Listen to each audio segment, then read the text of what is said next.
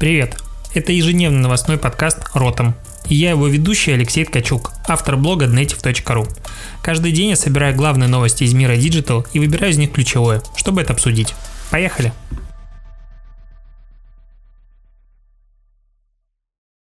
19 января, очередной выпуск Ротом подкаста. Надеюсь, что ты не устал еще от ежедневных подкастов. Больше всего я боюсь как раз то, что на старте это забавно, а потом каждый день слушать новости как-то утомительно, потому что есть куча блогеров, которых я перестал смотреть, даже если мне не интересно, просто потому что мне надоело.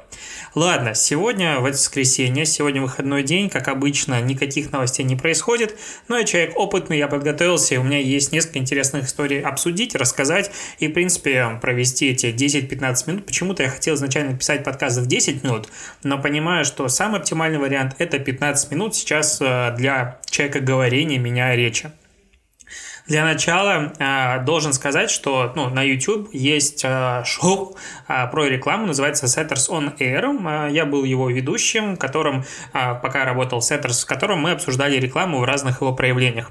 И у нас был э, где-то с полтора месяца назад вышел выпуск про рекламу э, нулевых, скажем так, ностальгическую рекламу, в которой каждый из нас делился какими-то воспоминаниями рекламы на телевизоре. Мы вспоминали прошлое, пытаясь анализировать эту рекламу с точки зрения современных а, тенденций, подходов к рекламе. И, в принципе, многое из того, что снималось тогда, круто и сейчас. Я хочу сделать что-то подобное с инстапостами, допустим, провести параллель между тем, как бренды вели себя 10 лет назад и сейчас. Но это впереди. Но в комментариях а, девушка а, написала историю, ну, там одна из реклам была про тайт, конечно же, формата «Вы еще кипятите, тогда мы идем к вам». Я думаю, эту рекламу помнят все, этот слоган помнят все, и потом было много пародий, много рекламы пародировала эту рекламу. В общем, было круто, это такое, как культурный пласт отложился в головах многих. И эта девушка описала, что она снималась в такой рекламе Тайда, потому что, ну, основная идея, если вдруг ты пропустил каким-то образом, что идет съемочная группа, она заходит в какую-то чуть ли не случайную квартиру, говорит, вы все еще кипятите, нате вам порошок, мы придем через месяц, и как отстиралось белье. Приходит, смотрит, все хорошо. И она говорит, что она снималась в такой вот а, передаче и рассказала историю, я специально ее сейчас процитирую. В общем, а, к ней реально пришли домой, вот постучались и снимали в ее квартире. А до этого сначала ее семье позвонила а, рекламщики Тайда, попросили их, как многодетную семью, у них было 5 детей, ну, есть, протестировать их порошок. А они отправили по почте примерно 10 килограмм порошка, а, и а, сам тест и впечатления от теста были в формате письменных заметок. То есть они описывали свои ощущения и отправляли им обратно письмо. А такую рассылку, ну, с утверждения этой девушки делали практически практически всем многодетным семьям, формата 90%. Ну, это, возможно, субъективное ощущение, возможно, это реально была такая программа как помощи социальной и так далее. Где-то через а, полтора-два месяца к ним приехала вот эта вся съемочная команда с камерами, и это было полностью шок, потому что девчонке было в тот момент 10 лет, она вообще не понимала, что происходит, но было очень круто и интересно. Потом а, вырезки из этой рекламы, ну, из нее сделали еще и постеры, они развешивались в вагонах метро и, в принципе, в наружной рекламе. А, у меня минус, можно сказать, один, одна тайна детства, одна тайна современности, потому что, а, ну, так как я не принимал участие в съемках подобной рекламы, и спросить особо было не у кого, то, оказывается, это были реально люди, и все-таки реально к ним приходили удивительное просто для меня открытие. Я не знаю, знал ли ты или нет, но в целом мне понравилась история и решил ее вынести. А, дальше. Тут Social Bakers а, подвел итоги фейсбучных страниц самых вовлеченных постов за прошлый год. И первое место занял Майкл Корс, ну, а брендов, именно брендовые посты за прошлый год, самые вовлеченные. Майкл Корс пост набрал миллион и 768 тысяч э, всяких реакций. Второе место Sprite, миллион 343 тысячи реакций. Третье место Samsung, э, тоже миллион там 299 тысяч реакций. А, и как бы в комментариях начинается, ну, social baiters формата, вот, смотрите, какие посты набирают реакции, пожалуйста, анализируйте их, используйте в своей работе и интегрируйте такие посты у себя а, в контент-планах. Абсолютно чушь, на мой взгляд, потому что количество реакций в сегодняшнем мире в Фейсбуке определяется исключительно количеством а, денег, которое было залито на рекламный бюджет. То есть рекламный кабинет Фейсбука, он, конечно, странный, но что касается именно рекламы в Фейсбуке, он идеален. То есть тебе нужны подписчики на странице, ну не дай боже. Ты запускаешь рекламу на Page Likes, получаешь себе а, подписчиков по небольшой стоимости, все хорошо. Тебе нужно вовлечение, запускаешь промо с целью вовлечения, все хорошо. Если бы так было в Фейсбуке, если в Фейсбуке была цель получать подписчиков, господи, мне кажется, рынок бы изменился. Что бы произошло после этого, я мне вот страшно подумать, а вот как бы изменился рынок а, рекламный в Инстаграм, если бы появилась просто цель подписчики? Мне кажется, реклама у блогеров а, с целью подписчиков, ну, с целью привлечения аудитории, она бы, скорее всего, начала пользоваться чуть меньше популярностью, потому что все-таки, когда мы говорим про рекламу таргетированную, я могу сегментировать аудиторию таким образом, как мне угодно. Особенно от этого выиграл бы 100% а, малый бизнес, который сейчас часто не знает, как ему привлекать аудиторию, как ему привлекать подписчиков. Хотя даже в данном случае я не вижу никаких супер больших проблем. А я тут, э, я не знаю, если ты на меня подписан или посещал мой блог, скорее всего, ты уже видел мою рекламу в Инстаграм или видела. Меня обвиняют в сексизме, о чем мы еще поговорим, а, за то, что я постоянно обращаюсь э, к тебе как к мужскому лицу, прости. Вот если общаться на «ты», то очень сложно делать э, формулировки такие, чтобы э, все это было гендерно-нейтрально, поэтому прости. А, так вот, я уже примерно две недели запускаю рекламу себе в Инстаграм. А, в принципе, я почти доволен, за исключением того факта, что не могу понять, какая конверсия все-таки в подписку, потому что у меня куча стороннего источников трафика, трафика, у меня контент постоянно приносит нормально такой э, пуша по приросту аудитории. Но в целом э, выдерживаю сейчас э, переходы по 8 10 э, центов за клик. Вот у меня в реклам... у меня белорусский рекламный кабинет без НДС, поэтому э, у меня в кликах. То есть 10 а, центов, ну, это примерно 6 рублей, плюс-минус. Э, в начале, когда запустил, по-моему, числа третьего рекламу, вот, переходы были по 4 цента, и это была аудитория ретаргетинга, э, лукалайки, опять-таки, по ретаргетингу, по увлеченной аудитории, все хорошо. После этого я бахнул э, компанию в общем, супер узко сегментированную, скажем так. А откуда это у меня было? В общем, какая-то база контактов у меня была, и получил первый переход за 1 доллар, выключил ее и очень сильно грустил. Но в целом а, реклама доволен, к чему я говорил, к тому, что, к сожалению, не могу понять, сколько стоит подписчик. Тут еще вчера а, запустил рекламу через Stories Gain, а, ну, этот э, сервис для работы через микроблогеров.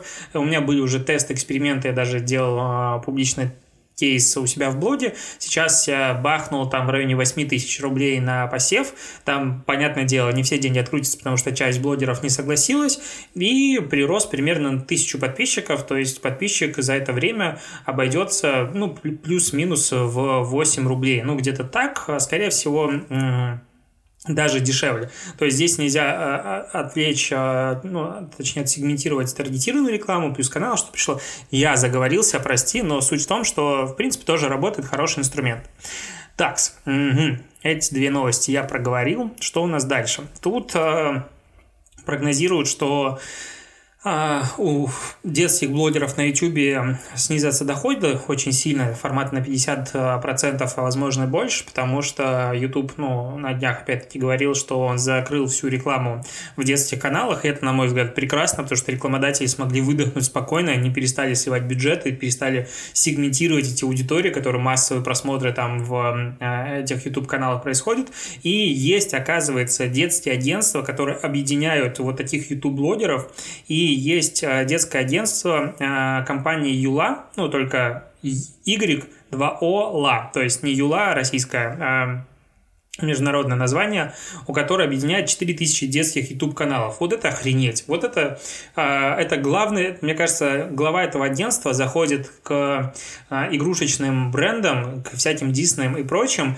формата выбивает дверь просто ногой, потому что если они скажут и захотят сделать так, что их игрушки, все скажут, что эти игрушки, условно говоря, говно через блогеров, то так и будет. И весь мир будет, все дети будут думать, что это так. Короче, невероятная сила, невероятно агрегированная аудитория в этих руках, но речь идет про то, что якобы сейчас блогеры начнут пересматривать подход как раз к своей монетизации, но что-то, мне кажется, здесь кто-то не договаривает. Вот, конечно, у них упадут просмотры, конечно, у них упадет вовлеченность, но львиная доля заработка приходит все-таки с продукт плейсмента, и если а, один вариант монетизации блогов, а, формат интегрированной рекламы закончился, они больше не будут, но окей, они поднимут а, стоимость за продукт placement и все, и рекламодатели просто будут платить больше, потому что другого варианта продвинуть свой продукт нет.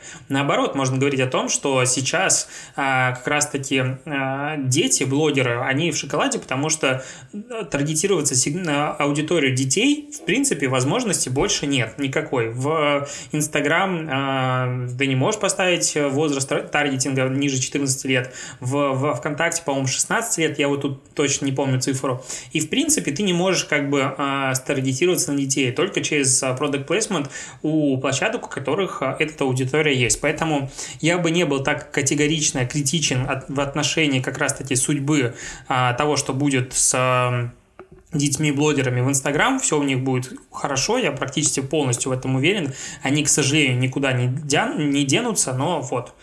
Так, тут э, следующая новость о том, что производители аудиотехники вот тут всегда есть проблема, потому что когда я читаю глазами какое-то название, я прекрасно читаю внутри.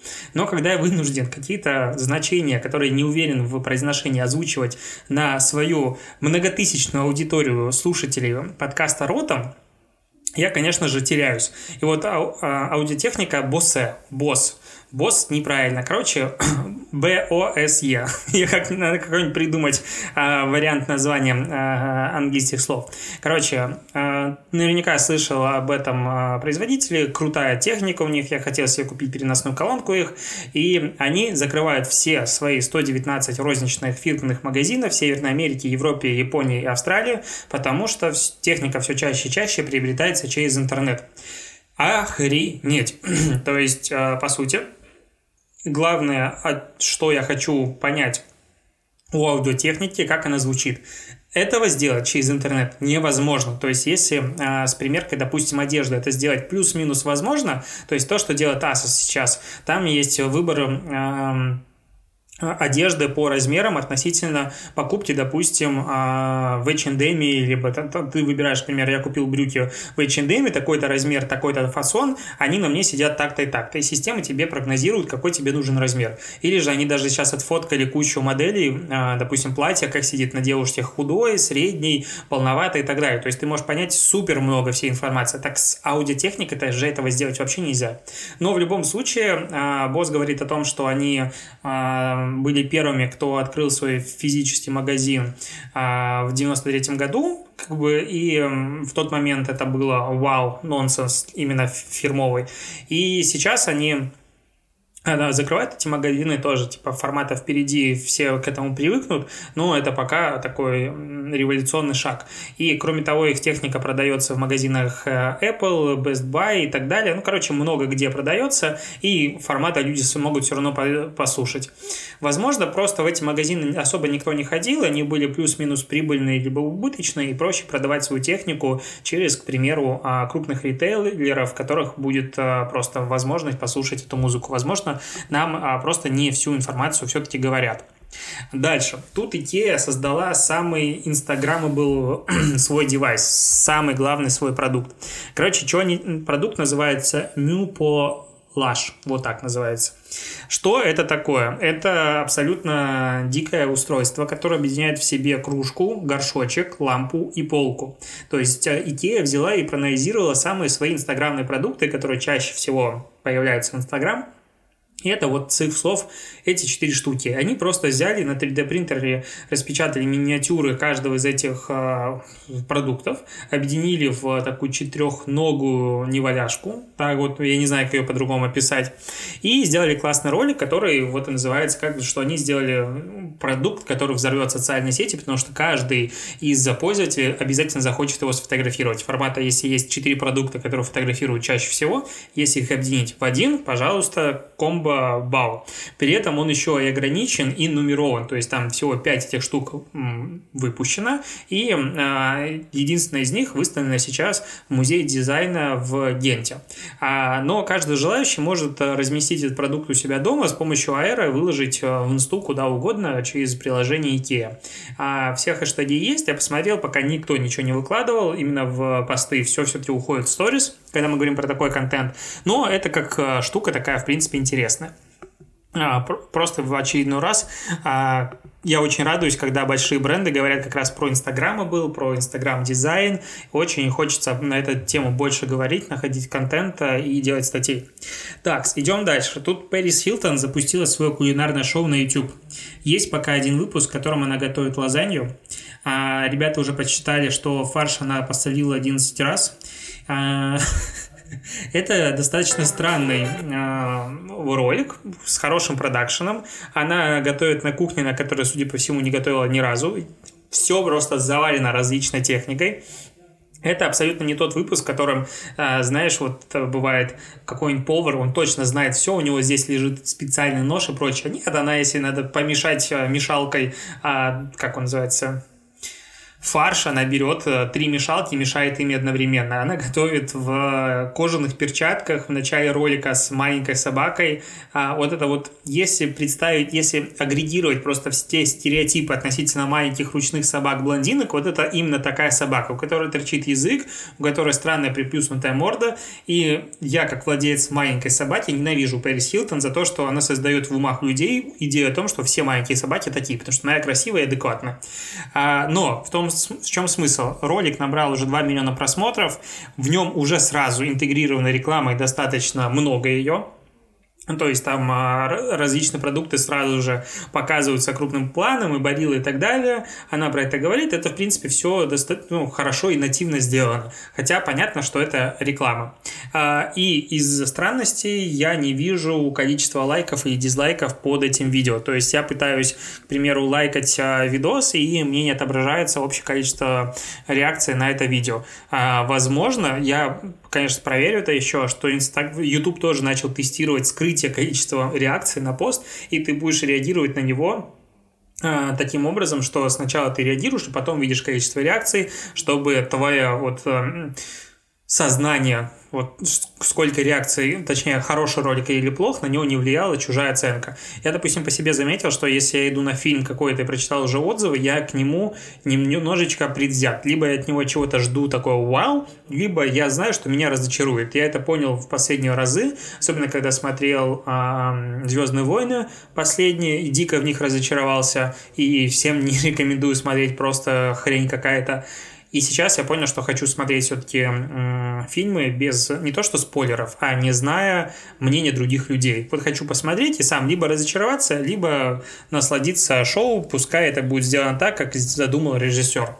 Так, на этом у меня все про феминисток и историю Варламова не успел обсудить и так уже 17 минут. В общем, если интересно, зайди в твиттер Варламова, там он набрасывает на Беллу Арапапорт, или как ее называют, она на него, это будет забавно.